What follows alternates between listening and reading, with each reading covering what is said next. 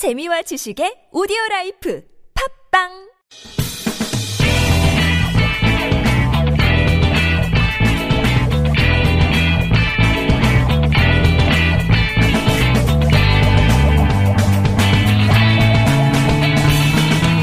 김어준의 뉴스 공장.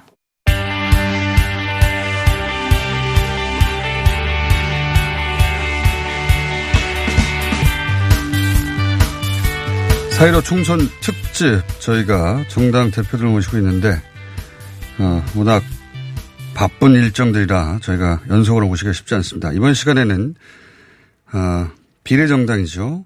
미래통합당의 위성정당 형제 자매정당이라고 불리는 미래한국당 원유철 대표 전화 연결되어 있습니다. 안녕하세요. 네, 안녕하세요. 원유철입니다. 예, 워낙 바쁘셔가지고 스튜디오 직접 못 나오신다고 해가지고, 예. 예, 예. 언제 나오실 수 있냐고 했더니 기약할 수 없다 해서 저희가 전화 아, 연결했습니다. 조만간에 예. 나갈 수 있는 기회가 되면, 어, 찾아뵙고, 이, 저, 말씀 나누도록 하겠습니다. 네. 예, 내일 모레 선거운동 시작인데 시간이 더, 더 없으시겠죠, 앞으로. 아, 오늘 선대위 발족하는 날입니다. 저희 그렇군요. 미래한국당이. 잠시 후 10시에서 좀 바쁩니다. 예. 선대위 발족하신다니까, 네. 그, 요거부터 여쭤봐야 되겠네요. 네. 그 선관위가 유권 해석을 하기를, 네. 어, 뭐 유권 해석 전에도 사실은 뭐 예상됐었습니다만 서로 다른 정당이다 보니까 서로 선거 운동을 해줄 수 없지 않습니까? 원칙적으로는. 그렇죠. 네네. 예, 별개 네. 정당이라. 근데 미래통합당과 미래한국당이 사실은 형제정당이고 자매정당이라는 걸 어, 보수 유권자들한테는 선거운동 기간에 적극적으로 알려야 되는데 이 문제는 어떻게. 에, 해결하는 것으로 지금 어, 전략이 수립되고 있나요? 예. 그, 우리 미래한국당과 미래통합당이 형제정당이지 않습니까? 예. 그런데 에, 공교롭게도 그 이번에 이제 에, 국민들께서 투표장에 가시면 투표용지를 두 장 받습니다. 하나는 그렇죠. 지역구 후보자에게 받고요. 하나는 비례대표 후보자가 받는데 에, 각각 형제 정당이 두 번째 칸에 위치해 있습니다. 예. 아, 우리 지역구 후보는 어, 미래통합당, 예. 또 우리 비례 후보는 어, 두 번째 칸인 미래한국당. 아, 그 각각 두 번째 칸에 있어서 유리하네요. 저희들이 이제 예, 저희들이 캠페인은 예. 이번에는 어, 문재인 정부 실정을 막아내는 새로운 대한민국의 희망을 만드는 4.15 총선에서 어, 대한민국의 미래 희망 열차 두 번째 칸으로 탑승해 주기 바랍니다라는 음. 캠페인을 하고 있습니다. 두 번째 칸 캠페인을 하고 있습니다. 네. 그거 왜, 어, 미래 통합당의 지역구 후보들이 개별적으로, 어, 미래 한국당을 언급할 수가 없다 보니까 네. 그런 점들 좀 어려운데요. 이- 이건 어떻게 기술적으로 해결합니까? 아니 이 미래 한국당의 지도부는 예. 그 미래통합당의 후보들에게 그 지지 이 연설이 가능하고요. 예. 또 아, 출마를 안 하셨으니까 그건 네네, 가능하죠. 예. 예, 예, 예. 출마 안 하신 분들은 전부 대부분의 이제 지도부를 구성하고 있으니까요. 예. 그래서 어 지원 유세가 가능하고 어 또 저 여러 가지 선관위에서 그 합법적인 테두리 내에서 그 서로가 공조하면서 어 선거 캠페인을 할 수 있는 형태가 여러 가지 있습니다. 예를 들어서 어 뭐 정책 연대 협약식을 맺는다든지 음. 어 그러한 것들도 가능합니다. 네. 그렇군요. 그- 다만 이제 그 지역구 의원들이 미래 한국당을 지지해 주세요. 이런 구체적인 그 지지 유도 발언을 할 수는 없는 거죠. 네, 그거는 이제 선관위에서 어 case by case로 경우에 네. 따라서 다 해설하는데요. 일단 뭐 저희들이 이번에 이 미래 한국당과 미래통합당이 이제 둘 다 미래자가 들어가지 않습니까? 예. 그러니까 미래 형제입니다. 미래 형제당인데요. 미래. 분들께서 이 음. 미래만 보고 찍으시면 됩니다. 두 번째 칸에. 음. 네. 미래를 강조하는 것으로 선거. 전략이 예. 구성되어 있군요. 네네. 알겠습니다. 어, 요거는 좀 껄끄러운 질문이실 텐데, 이건 한번 어, 네. 꼭 여쭤봐야 돼서.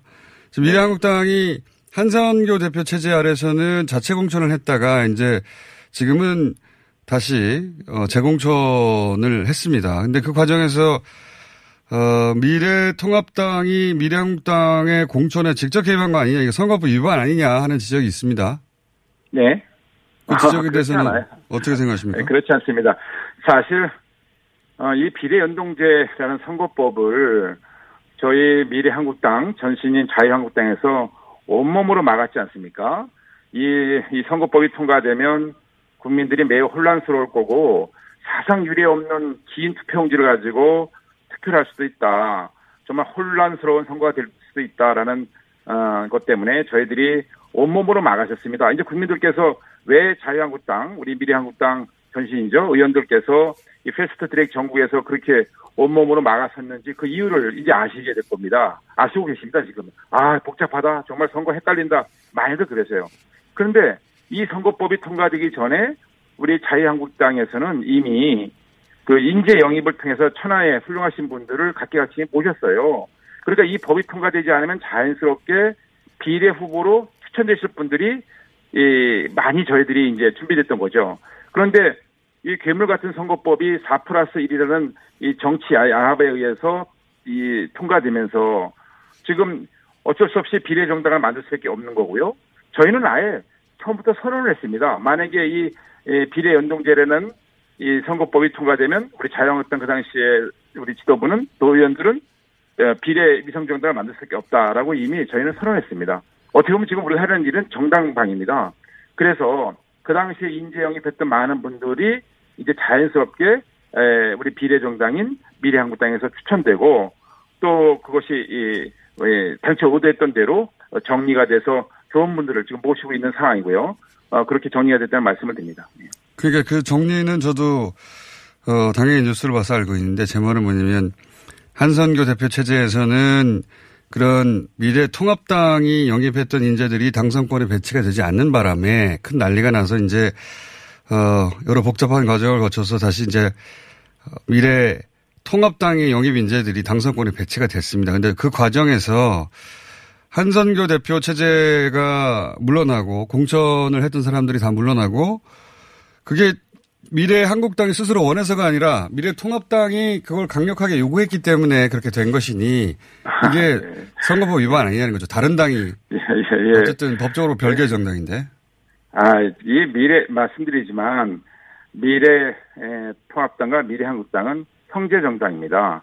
그건 알고 있습니다. 후보와 예. 비례대표 후보를 각각 낼, 낼, 낼 수밖에 없는 이런 선거 제도, 어, 선거법을 갖고 있지 않습니까? 예. 이렇게 복잡한 선거 어, 제도이기 때문에 다시 한번 말씀드리지만 저희들이 이 선거법을 막으려고 이렇게 온몸으로 저희가 저항했던 것이라는 것을 다시 한번 말씀드리고요. 예. 아무튼 간에 이 우리 미래 한국당에서 추천된 후보들이 정말 훌륭한, 훌륭한 분들입니다. 예. 저희가 어떤 원칙을 갖고 했냐면, 어, 정말 대한민국 또 우리 미래 한국당의 정체성 또 자유민주라는 가치 이런 것을 상징할 수 있는 인물. 그러니까 국민들이 마음에 드실 만한 후보를 추천하려고 애를 썼고요. 두 번째 이번에는 요즘에는 얼마나 아, 민생 현장 경제가 어렵습니까? 특히 뭐 코로나 19 사태로 더 힘든 사, 상황인데요. 그래서 경제를 살리고 민생을 보듬을 낼수 있는 후보. 좀 더 구체적으로 말씀드리면 일본 같은 경우에는 윤주경이라는 전 독립관장입니다. 윤봉길 어, 의사의 손녀이기도 하고요. 두 번째는 이제 민생과 경제에 대해서는 윤창현 경제학과 교수 이런 분들이고요. 그다음에 외교 안보가 또 얼마나 지금 우리나라가 제대로 하, 그지 못하고 있습니까? 솔직히 말씀드려서 어, 외교 안보가 무너져 내렸지 않습니까? 그런 차원에서 문재인 정부의 실정을 막아내고 대안을 찾아낼 수 있는 후보, 어, 뭐 조태용 전 외교부 차관이라든가 또 어, 신원식 전 합참본부 작전본부장이라든가 이런 분들이 다 외교 안보의 핵심적인 역할을 할 수 있는 분들입니다. 또 사회통합 측면에서도요. 이 장애인, 소수들, 소수자들을 대변할 수 있는 분들, 이 김혜지 교수님 같은 경우에는 이제 시각장애인인데 피아니스트지 않습니까? 그 다음에 이 또, 이 지성호 탈북 인권관대, 인권관대요. 이번도 어, 그, 그, 그런 측면이고, 감동적인 휴먼 스토리도 갖고 있죠. 또 이종성이라는 지체장애인 옆에 사무총장. 이렇게 우리 미래한국당은 다양한 분야에서 예. 어, 국민들에게 희망을 줄 수 있는 알겠습니다. 그런 후보를 주시는 겁니다. 예. 알겠습니다. 미래한국당이 왜 만들어질 수 없었는지도 잘 알겠고 좋은 후보분들이 계신 것도 잘 알겠는데 어쨌든 공천을 뒤집었지 않습니까? 그게 선거 개입이냐 아니냐 제가 여쭤보는 건데. 뒤집은 건 아니고요. 제대로 한 거죠. 예. 제대로 하는 과정에서 어쨌든 사필 사필 규정으로 한 겁니다. 제가 예. 예. 선거법 위반은 아니라고 보십니까? 그럼요. 예, 예. 예. 예. 알겠습니다. 지금 오히려 지금 그 다른 당의 얘기를 하는 건 좀 민망합니다만 지금 보험 요건의 그 어, 위생정당들이 예. 위성정당들이 좀 여러 가지 심각한 문제 갖고 있죠. 예. 알겠습니다. 자, 한 가지만 더 여쭤보겠습니다. 어, 그 선거가 끝나기 전에 한 번은 나오실 거죠? 예, 에, 되도록이면 한번 가서 예. 뵙고 싶어요. 그리고 직접 청취자들에게 생생하게 알겠습니다. 저희들의 예. 미래한국당의 에, 미래한국당을 좀 지지해 달라라는 호소를 드리고 싶습니다. 알겠습니다. 한 가지만 어, 시간 관계상 여쭤보자면 이게 중요한 문제인 것 같아서 네. 선거 물론 민주당도 어, 그리고 미래통합당 플러스 미래한국당도 일당을 목표로 합니다. 일당을 목표로 하는데 어, 선거 직후에 미래 한국당과 통합당이 바로 합당하는 것인가 아니면 선거 결과를 보고 어, 결정할 것인가 많은 그 관전자들이 궁금해하거든요 유권자들도 지금 현재 계획은 어떻습니까? 아, 사실 이거 원래는 하나로 선거를 치러야 맞습니다. 그렇죠. 아, 이게, 이게 복잡하게 국민들이, 아니, 지금 비례정당 후보가 40개 가까이 되지 않습니까? 39개라고 지금 제가 예. 있는데요. 투표용지만 해도 이게 50cm 가까이 되고요. 이 두루마기 하게 생겼어요. 이거 정말 국민들에게 저희들이 해서는 안 될 일들을 하고 있는 겁니다. 아, 정말 이 민주주의 아주 기본부터 저희가 잘못 지금 풀어가고 있는 건데요. 아무튼 간에요. 예. 원래 하나로 선거를 할 우리 이 정당이 이제 두 개를 나눠서 어쩔 수 없이 치르는데 선거가 끝나면 당연히 당연히 예, 하나로 돌아가게 될 것입니다. 예. 어. 그원 구성하기 전에 통합이 될 것이다. 네, 그것은 뭐 어, 정확하게 시점을 말씀드릴 수는 없지만 예. 분명한 것은 우리는 형제 정당이기 때문에 에, 같이 한 몸으로 다시 예, 뭉칠 거다라는 말씀입니다. 그것이 이제 선거 직후 원 구성하고 어 의장을 뽑을 때 할 것인지 혹은 상황을 봐서 그보다 좀 더 늦어질 것인지는 나중에 결정될 것이다. 네, 지금은 뭐 총선 승리에 집중하고 있고요. 예. 어, 다시 한번 말씀드리지만 이 뿌리가 같은 예. 어, 미래한국당과 미래통합당은 형제 정당이기 때문에 예. 사실 한 가정을 이루어야죠. 예. 두 당이 합쳐서도 일당이 안 되면 각각 두 개의 교섭단체로 존재할 가능성도 있는 거 아닙니까? 아 지금으로서는 뭐 그런 거는 전혀 생각하고 있지 않습니다. 네. 오로지 이번 예, 4.15 총선에서 일단 이겨놓고. 아, 예, 일단 뭐 두 번째 칸으로 미래 형제당인 예, 미래 한국당, 미래통합당이 각각 승리를 하는 것을 예, 목표로 해서 지금 매진하고 있습니다. 알겠습니다. 오늘 여기까지 듣고요. 예. 저희가 보름이나 남았기 때문에 한 번은 나오셔야 됩니다. 예. 예, 예, 감사합니다. 예, 오늘 말씀 감사합니다. 예, 고맙습니다. 예. 미래 한국당의 원유철 대표였습니다.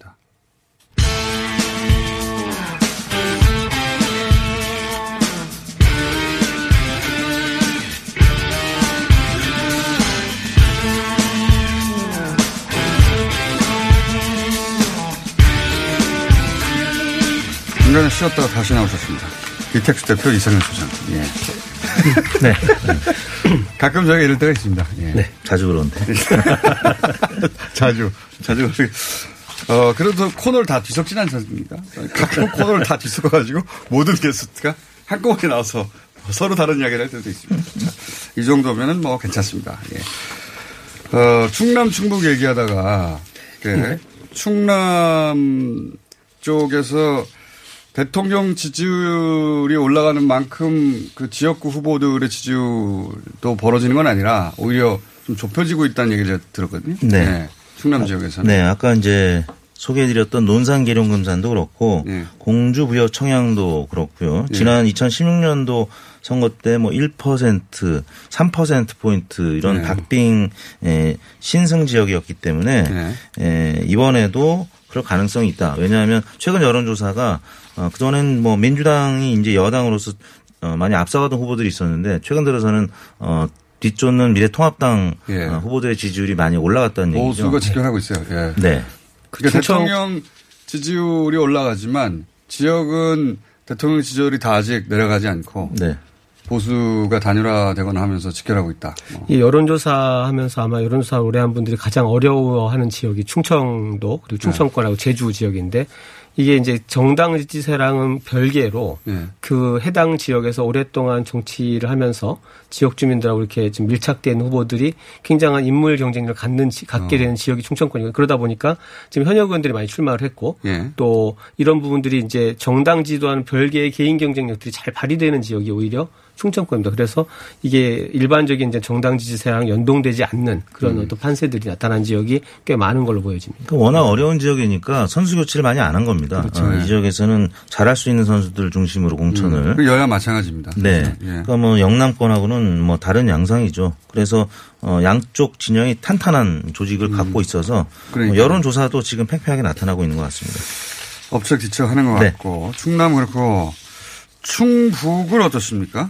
충북의 관심 지역이 몇 군데가 있습니다 보면 어 저는 이제 개인적으로 청주 흥덕구를 보고 있는데요. 현역 의원끼리 붙었죠. 네, 도종환, 정우택.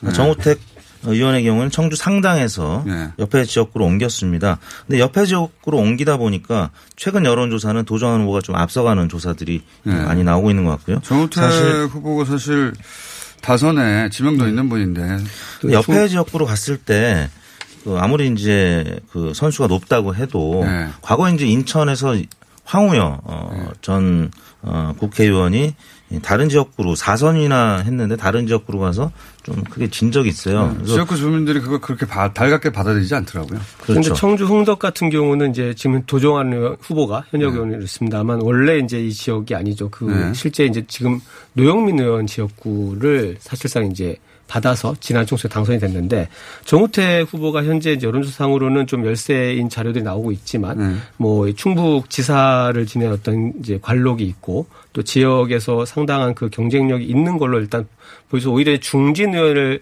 전략 공천, 자객 공천한 셈이거든요. 그래서 네. 이 지역에서 이제 판세들을 만약에 좀 흐름을 바꿔갈 수 있다라고 하면 아마 충청 특히 이제 충북 지역 전반에 대한 선거 판세를 좀 유리하게 가져갈 수 있다라는 그런 어떤 전략 속에서 정우태 후보가 공천이 됐는데 뭐 현재까지 여론조사상으로는 도종환 후보가 지금 앞서는 것들이 나타나고 있는데 이 부분들이 이제 어 중반 종반전으로 가면서 어떻게 변화될지 좀 지켜볼 필요가 있을 것 같습니다. 2주는 선거 기간 2주는 기니까요. 예. 네. 자, 그리고 또 한 곳은 여기는 격전이라기보다는 관심 지역이죠. 노무현 어, 전 대통령의 사위 곽상원 후보가 등장하면서 박덕흠 후보가 3선인가요? 음, 사, 어, 사선인가요? 삼선인가요? 삼선이요. 삼선이요. 삼선, 예. 그 지역에서는 굉장히 지명도 있는 후보인데 완전한 신인과 예, 대결 구도입니다. 예.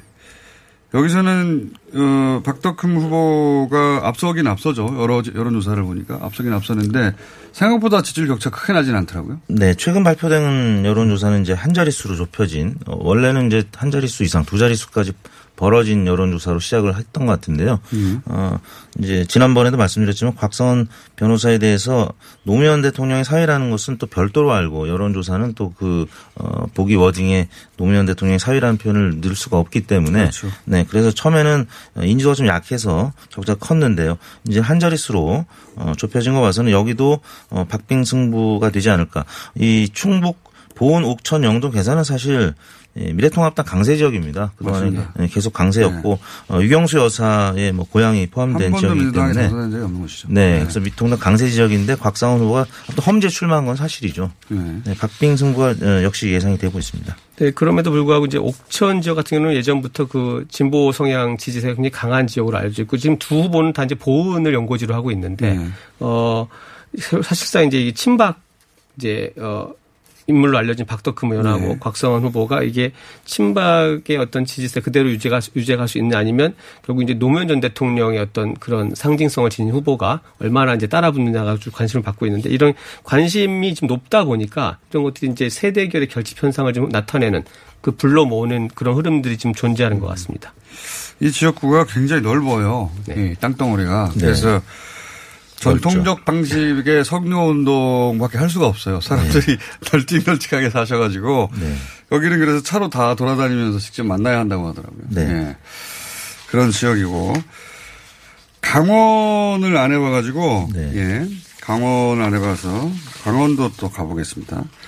여기서 가장 큰 눈에 띄는 지역구는 이광재 후보가 십몇 년 만에 등장을 해서 최근에 여론조사 결과가 나오기 시작했어요. 예.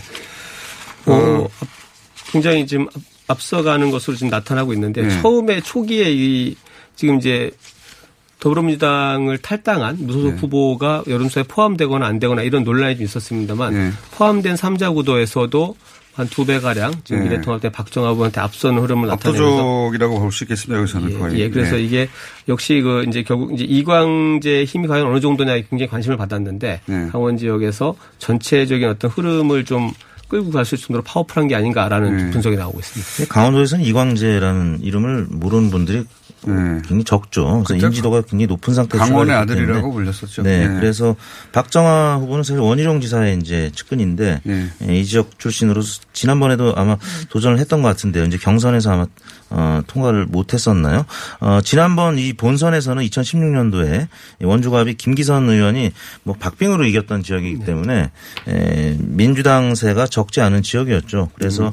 어, 거기에 이제 이광재 후보의 인지도까지 더해지면서 좀 많이 앞서가는 것 같습니다. 여기서는 그래서 그 2위 2위를 2위가 얼마만큼 따라 붙느냐의 문제인 네. 것 같고 이광재 후보가 10여 년간 잊혀졌는데 돌아오면서 과연 이름이 어, 힘을 발휘할까 싶었는데 네. 힘은 뭐 막강하게 발휘하고 있는. 와중이고 어, 춘천도 관심지가 아닙니까? 춘천. 네. 그 미래통합당 김진태 후보가 있는 지역이죠. 예. 굉장히 화제 인물이셔가지고. 네. 예. 춘천 갑인데요. 더불어민주당 허영 후보하고 지금 발표되는 여론조사 한 두 곳 봤는데 박빙이죠. 네, 오차범위 내에서 박빙으로 어, 허영 후보 살짝 앞섭니다. 뭐 살짝 앞서는데 거의 이건 붙어 있다고 봐야 되겠죠. 예. 네, 정의당의 이제 엄재철 후보도 이제 소폭 지지를 나타내고 있고요.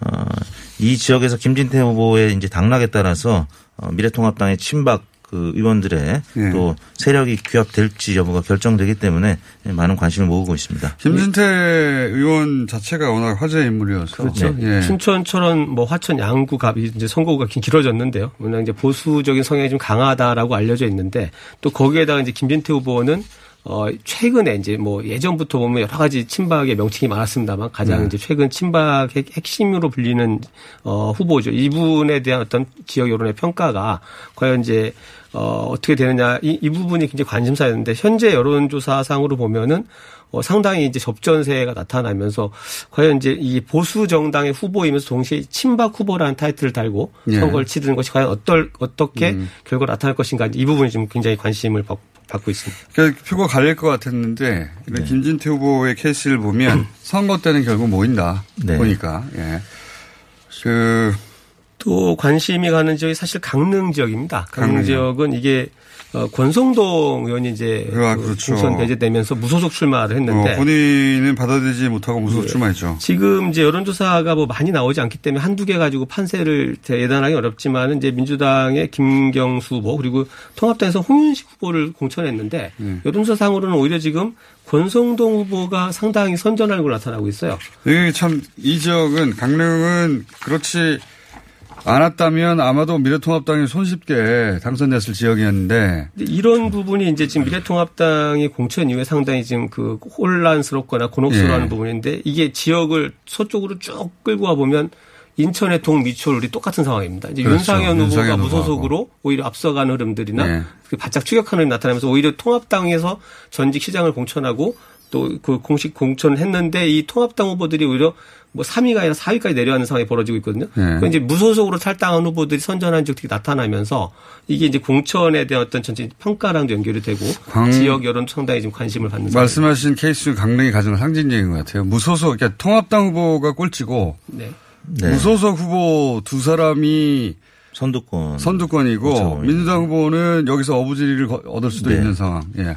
이- 이런 상황이 아니었으면 민주당 후보 어려웠죠. 그렇죠. 예. 권성동 후보가 2016년도에 무려 57% 득표했거든요. 네.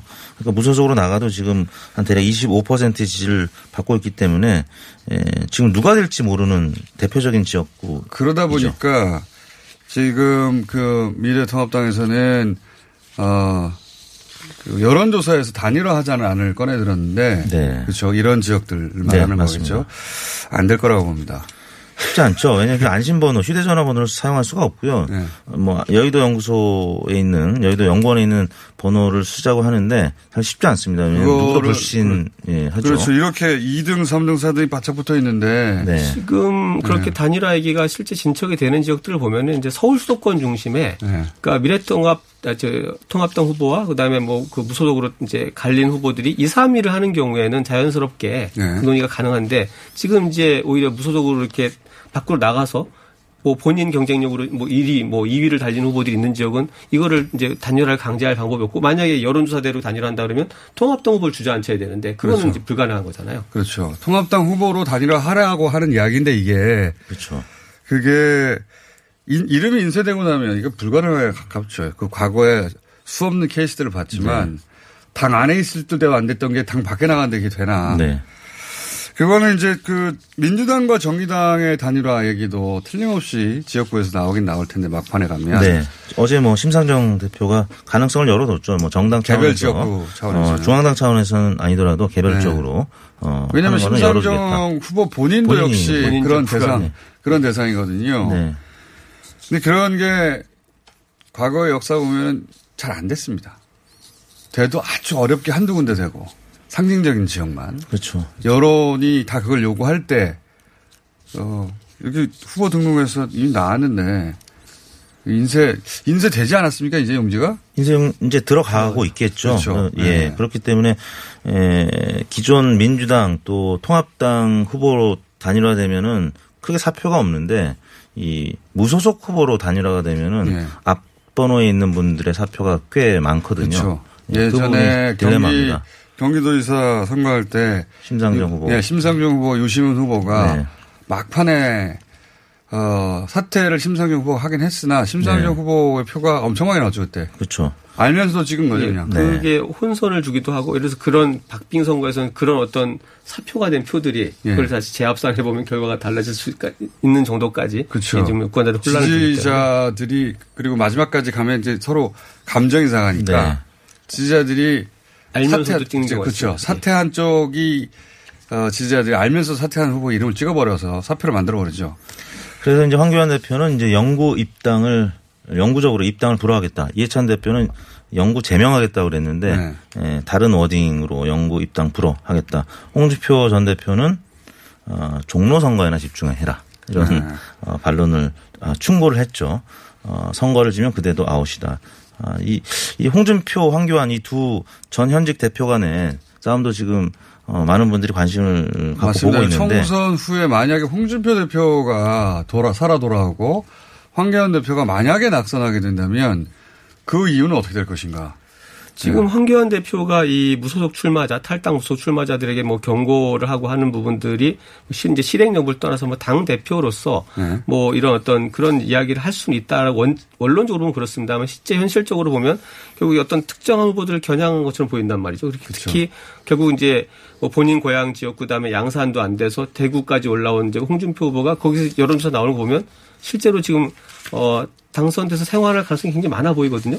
지금 1, 1위입니다. 예, 그래서 이런 네. 상황을 보면서 그런 얘기들이 근데 지금 어 황교안 대표 입장에서는 공천은 이미 끝난 거고 거기에 대한 또 후유증들도 그것도 하나의 현실이라고 보면 선거를 치르는데 집중해야 되는 상황이지 그렇게 지금 한가하게 무소속 후보들이 누가 또 살아 돌아올지 지금 따지고 있을 만큼 여유로워 보이진 않는데요. 네. 이런 것들이 굉장히 관, 이- 이게 본인 오히려 예. 생존 하고 맞먹을 정도로 중요한 문제라고 생각하는 거죠. 15일 후에는 현실이 될 수 있는 거 아닙니까? 그렇죠. 본인은 낙선하고 본인의 대선 후보 라이벌이 국회로 돌아와 버리면 본인의 대표직은 그 다음에 굉장히 위태롭게 되는 거죠. 그렇죠. 근데 이런 부분들이 문제가 뭐냐면 만약에 황교안 대표가 상당히 경쟁력이 있고 종로를 떠나서 뭐 대선 주자로까지 경쟁력이 있다 있었다라고 하면 홍준표 전 대표가 이렇게 탈당을 하고 출마했을 때 그 지역이든 어떤 데서도 주목도가 떨어집니다. 근데 이게 약하기 때문에 대안을 찾는 거거든요. 남 탓할 거 없다는 거죠. 20대 총선 때 새누리당에서 탈당해서 당선된 무소속 후- 후보가 이제 7명이었는데 예, 한 2개월 전 2개월 정도 지나고 나서 4명이 먼저 복당을 했고요. 네. 마지막 3명이 남았는데 주호영, 장재원, 이철규 이분들이 이제 예, 복당을 늦추면서 어, 조건을 단 게 있습니다. 당의 공식적인 사과를 네. 받고 들어가겠다. 나중에 입장이 완전히 바뀔 수도 있다라는 얘기죠. 사과. 왜냐하면 이제 대선 전국으로 바- 빠르게 전환될 거거든요. 네. 대선 전국으로 빠르게 전환되면 어 힘의 균형이 여러 가지로 대선 후보 중심으로 재편되지 않습니까? 그렇죠. 예. 그렇죠. 그렇게 될 때 의원이 아닌 경우에 본인이 애초부터 불출마했으면 모르겠는데 의원이 아니면서 원외에 계속 있으면서 대표직을 수행하며 힘을 가지기가 쉽지 않죠. 대선 후보급들이 원, 원내로 네. 들어가 버리면 예. 근데 사실 역대 대통령들을 보면은 뭐 박근혜 전 대통령을 제외하고는 지역구에서 이렇게 승승장구해서 대통령 된 분들이 별로 없어요. 이게 그거보다는 결국은 대선이라는 흐름을 염두에 둔다라고 했을 때는 결국 리더십과 경쟁력의 문제로 봐야 되는 건데 지금 당내 역학구도 가지고 지금 미리 대선 구도를 점치거나 계산한다는 건 사실 뭐 전혀 의미 없는 일이 아닌가 보여집니다. 알겠습니다. 이 이야기도 이야기거리가 쭉 이어질 수 있는데 내일 이분들이 다시 조합을 이룬다는 보장이 없어요. 내일은 또 다른 조합이 될 수 있기 때문에 또 다른 이야기를 또 시작해야 될지도 모르겠네요. 자, 오늘은 여기까지 또 하고 어, 여러분들의 해설을 들어보는 건 좋은 거니까요. 예, 박시원 대표가 계속 나와서 지어왔었거든요. 조합이 계속 바뀌고 있습니다. 이택스 대표 네. 이상일 소장했습니다. 감사합니다. 네, 감사합니다. 안녕하세요. 치과의사 구지은입니다. 태아가 자랄 때 가장 먼저 생기는 기관이 어디일까요? 바로 입입니다. 먹는다는 것은 삶의 시작이자 끝인 것이죠. 100세 시대인 요즘은 치아를 100년 가까이 사용합니다. 그럼 어떻게 해야 치아를 100년 동안 건강하게 관리할 수 있을까요? 바로 올바른 칫솔질과 정기적인 스케일링입니다. 가까운 치과를 방문하시면 치과의사 선생님께 올바른 칫솔질을 배울 수 있습니다. 그리고 1년마다 건강보험 적용이 되는 스케일링 치료 놓치지 마세요. 이 캠페인은 유디치과협회와 함께합니다. 후보자님, 잘 들으세요. 선거는 뿌리오와 함께 선거 문자 1위는 뿌리오 선거는 뿌리오와 함께 선거 당선 1위는 뿌리오 12년 연속 1위 노하우로 개인정보 보안은 물론 번거로운 행정 처리도 한 번에. 당선자가 추천하는 1위 문자 뿌리오. 1위 당선 1위 문자 뿌리오 시더 시더. 아빠 발톱 너무 두껍고 색깔도 이상해. 이 녀석 그럴까봐 내가 케라셀 네일 준비했지. 갈라지고 두꺼워진 발톱 무좀이 싹 사라진다고 미국 판매량 1위 600명 임상 실험을 거친 전 세계 48개국 손발톱 care 압도적 지배자 케라셀 네일. 2주 후 달라진 손발톱을 경험할 수 있습니다. 네이버에서 케라셀 네일을 검색하세요.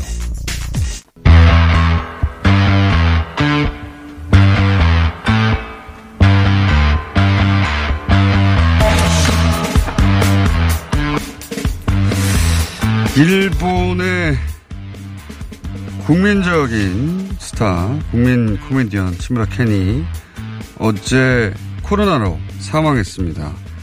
일본인들의 충격이 굉장히 큽니다. 일본 게이센 여학원대 이영채 교수 전화 연결됐습니다. 안녕하세요. 네, 안녕하십니까. 여태 일본 사회에 코로나가 준 충격 중에 가장 큰 충격 아닙니까? 네, 그랬죠. 이 시무라 켄 씨는 어떻게 보면 한국의 뭐 이주일 씨라고 이렇게 좀 알려질 정도로 네. 일본 내에서는 아주 유명한 예, 국민 배우이고 또 연예계 대부인데요. 어, 일주일 전에 이 폐렴으로 입원했다는 말은 있었는데, 예, 그 갑자기 일주일 후에 이렇게 사망을 함으로써 어제 오전에 NHK 방송에서 생방송 중에 속보로 보도가 되었고, 음. 어, 하루 종일 모든 거의 어, wide show에서도 다뤘는데 워낙 관련된 사람들이 많았기 때문에 어, 이 방송 중에서 이 관계자들이 울기도 하고 또 말이 막히기도 하고 그랬고요. 음. 어 그리고 이 트위터 같은 데를 보면 하루 종일 충격이라는 단어가 이 트렌드가 되어가지고 아마 젊은층을 포함해서 일본 전역에 거의 충격을 주었던 하루였던 것 음. 같습니다. 이 대중적으로, 그러니까 물론 뭐 아베 총리나 일본 도쿄도지사가 여러 말들을 했지만 정치에 관심 없는 사람이나 뉴스를 그렇게 집중적으로 소비하지 않는 사람들한테는 어, 전달되지 않았던 코로나에 대한 어떤 어, 경고의 메시지가 이 케이스 같은 경우는 전 국민에게 전달됐을 것 같아가지고 저희 연결했거든요. 예, 그렇죠. 어제 어, 고이케 도지사도 여기에 코멘트를 했었는데 아마 어, 시무라 씨가 많은 것을 남기기도 했지만 이 막 트위터의 위험성을 어, 마지막에 알려줬다라고 이 말을 할 정도로 실제 어, 고이케 도지사나 아베 수상의 여러 정책보다도 이 시무라 씨가 이 코로나로 사망했다는 소식 자체는 일본 사회에 많은 경각심도 주었지만 또 한 가지는 시민들 입장에서 보면 이 시무라 씨 정도가 이 아주 좋은 이 국립 국제병원에서 예, 치료를 받고 있었는데 이 사람도 어떻게 보면은 어 일주일 만에 사망할 정도면 좀 너무 진단이 늦은 거 아니냐. 음. 그렇지만 많은 어, 치료에도 불구하고 이 사람도 도움을 받지 못할 정도면 일반 시민들의 어떻게 될 것인가 더 불안감이 더 많이 있었고요. 그리고 이제 트위터 반응 중에 좀 많은 흥미로웠던 것들은 어, 실제 이게 어떻게 보면은 좀 조작이라고도 볼 수도 있는데 중국이 죽였다라고 하는 헤이트성 발언들이 죽였다. 나오면 여기에 또 이제 동시에 아베 수상이 죽였다라는 이런 대응하는 음. 트위터들이 많이 있었고요. 어, 결국 이 시무라 씨의 이 코로나 사망을 둘러싸고 일본 정부의 여러 가지 무책임한 또는 잘 알려지지 않는 불안감들이 어, 많은 사람들의 여러 의견들을 내고 있고요. 어, 그런데 이제 이 시무라 씨의 사망 이후의 보도를 보면 그렇다면 이분이 NHK 현역으로 활동을 하고 있었고 NHK 방송까지도 가지고 있었고 최근에까지 여러 방송을 하고 있었는데. 어떤 경로로 오염이 됐고 또 어떤 사람들과 만났는지 방송국 상황이라든지 이런 것들에 대해서 일체 보도가 없기 때문에 음. 어, 이런 부분들에 대해서는 어, 실제 이 위기감은 주고 있지만 이 코로나의 대책이 좀 근본적으로 바뀌는 이러한 사례가 될 것 같지는 않고요. 음. 우- 우선 그 정신적인 충격은 대단한 것이고 그래서 어 일본의 일반인들도 모두 이제 경각심을 불러일으키는 사건이 됐을 텐데 그렇다고 갑자기 검사량이 늘어났다든가 일본에서 정책이 근본적으로 변해서 공격적으로 진단한다든가 그런 변화는 없는 것이죠. 그렇죠. 어제 그래서 저녁 8시에 고이케 도지사가 긴급 어, 기자회견을 한다고 해서 여기에 좀 많은 사람들이 관심이 있었어요. 어, 혹시 도쿄 봉쇄가 되는 거 아니냐라는 내용도 있었는데 의외로 기자회견 30분 정도 늦게 시작되었고 내용은 어, 거의 평이했고 어, 그래서 많은 사람들 오히려 실망시켰는데 아마 이것은 어제자로 도쿄에서 예, 다시 확진자가 13명으로 갑자기 또 줄었는데 예, 3일 연속 40명에서 68명까지 올라갔다가 예. 어, 어제는 13명으로 좀 줄었는데 이 내용을 좀 분석을 해보면 어, 해외에서 온 사람이 한 3명 그렇지만 경로를 알 수 없다는 사람이 7명 정도 있는데 고이케 도지사의 주된 설명은 어, 유흥가에서 대부분 이 경로를 알 수 없는 확진자들이 나오고 있다. 즉 현재 도쿄 도심에는 가부키초라든지 여러 유흥가들이 많은데 이것이 지금 불황이기 때문에 대부분 가격을 엄청 인하를 해서 많은 손님들을 부르고 있다고 해요. 어, 그렇다면 이제 여기는 이 밀착 접촉이 가능한 것이고 또 고객 정보가 있기 때문에 예, 어떤 경로로 감염되는지 알려주지 않고 있어서 어, 실제 일본이 어, 감염이 알 수 없는 경로를 알 수 없는 감염도 훨씬 늘어나고 있음에도 불구하고 어제 이 아베 수상이나 고이케 도지사 여러 내용 중에서는 다시 사회적 격리라든지 이런 부분만 강조를 했지 어, 근본적인 대책을 바꾸겠다는 말들은 없었기 때문에 예, 실제 어, 이 시무라 씨의 이 죽음이 어, 실질적인 변화를 불러일으키는 어렵지 않는가 좀 이런 것들은 보이고요. 또 어제 한 가지 흥미로웠던 것은 어, 아베 수상, 어, 수가 관방장관이 오후 기자회견에서 이 4월 2일 날, 예, 긴급사태 선언이 지금 인터넷에서 한참 돌고 있는데 이것을 부인을 했는데 어제 예, 의사협회에서는 지금 현재 일본은 의료 붕괴 직전이다. 지금 당장 긴급사태 선언을 해달라. 라는 기자회견도 있었고요. 예, 그렇기 때문에 어 전체적으로 이 일본 지금 정부와 어 그리고 의료 현장과 그리고 도쿄 도지사 사이에 실질적인 코로나 문제에 둘러싸는 여러 어, 의견들이 일치하고 있지 않는 듯한 모습들이 많이 있어서 오히려 더 혼란을 주고 있는 것 같습니다. 알겠습니다. 오늘 여기까지 하겠습니다. 감사합니다. 네, 수고하십시오. 네. 일본 상황 다시 한번 업데이트 해봤습니다. 일본 게이센 영화관대 이영채 교수였습니다.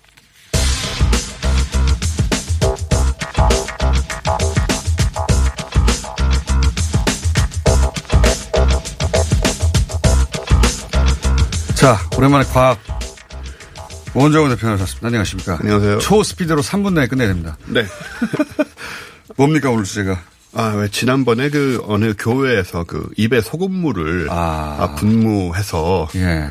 지금 그 교회 관련 확진자만 어제 기준으로 75명입니다. 그러니까 분무해서 더 퍼뜨렸겠죠. 아, 예. 그, 그런 상황인데요. 네. 이거 관련해서 우리 좀 이 상식적인 부분하고 좀 비과학적인 부분들 좀 짚어보려고 하는데 네. 일단 이분들이 이제 소금물을 분무한 건 소독을 하겠다는 생각을 그렇죠. 하신 거예요. 일반 상식에 예. 소금이 그렇죠. 균을 죽이지 않을까 이렇게 생각하신 거죠. 네, 네. 인습적인 생각인데 여기서 일단은 박테리아와 바이러스, 즉 세균과 바이러스를 이제 구분을 못 하시는 거죠. 그런 분들이 너무 많으세요. 맞아요. 아직도. 예. 이 균과 소금- 바이러스는 다른데. 그렇습니다. 이 소금물 같은 경우에는 일부 박테리아나 뭐 미세먼지 같은 걸 입안에서 이제 헹궈서 배출하거나 이런 정도의 역할을 할 수 있지만 바이러스에는 전무합니다. 아무 상관이 효과도, 없어요. 예. 아무 효과도 없고요. 효과가 없는 걸로 끝나면 좋은데 문제는 뭐냐면 이건 이제 입에다가 뿌린다는 얘기는 어 소금물 입자가 소위 그 에어로졸 공기 중에 있는 소금물 입자가 이렇게 분무가 되는 네. 그렇죠. 거잖아요. 에어로졸. 예. 에어로졸이라는 게 이제 균일한 입자로 공기 중에 그렇습니다. 분사된다는 건데. 이게 이제 오히려 코로나19 환자의 당시 교후에 있었을 예. 어, 비말과 섞여서 공기 중에서 더욱 더 떠다니면서 그러, 그러니까요. 이 전파를 더 일으켰을 것이다라고 생각을 하는 거죠. 그러니까 이렇게 퍼졌겠죠. 그러니까 예. 이렇게 이제 이런 것에 대해서는 절대로 습관적으로 우리가 인습적으로 어렸을 때 뭐 된장 발음 낳는다는 식의 예. 이런 식으로 생각을 해서 절대 안 되고 그러니까 의도는 좋았어요. 의도는 근데 나쁘지 않았죠. 자- 잘못된 정보. 예. 원래 검증을 전혀 하지 않은 겁니다. 원래 이런 그 위기가 닥치면 인간의 공포심 때문에 그렇죠. 여러 가지 가짜 뉴스에 흔들리죠. 흔들리죠. 네. 게다가 지금 뭐 백신도 없고 뭐 약도 없다는 이런 공포감이 있다 보니까 더 네. 그렇긴 한데 노년층으로 올라갈수록 자신의 건강에 대해서 불안해지니까 그렇습니다. 다단계 잘 넘어가지 않습니까? 불안하니까 불안하면 마음이 약해져서 기가 얇아지 팔랑기가 되죠. 그렇습니다. 의료기관에서는 이 분무에 대해서 얼마나 걱정을 하냐면 심지어 감염병이 유행할 때 병원 내에서 천식 환자에서 한테 쓰는 그 의료용 분무기가 있어요. 네. 이거는 뭐 입에 뿌리기도 하지만 아예 얼굴 전체를 마스크처럼 덮고 쓰기도 하는데 이것도 사용을 자제할 정도로 이 분무기란 게 위험한 음. 가장 겁니다. 나쁜 건데. 가장 나쁜 거예요. 그러니까 우리는 어떻게 해야 되느냐? 절대 이제 습관적으로 행동하지 말고 네. 남의 얘기 아무렇게나 듣지 말고 질병본부처럼 이제 전문 지식과 권위를 가진 곳 외의 주장이나 조언이나 지식에는 의지하지 말자. 홈, 홈페이지에서 예. 질병본부를 쳐서 확인해 봐야 되는 거죠. 그렇습니다. 그게 예. 제일 중요합니다. 예. 그것만 그런- 해야 되고요. 그런 건 문자로 알려주시기 직접 나오셨네요. 아, 예. 질병본부 홈페이지를 확인하라. 자, 원종우 대표였습니다. 감사합니다. 내일 뵙겠습니다. 안녕!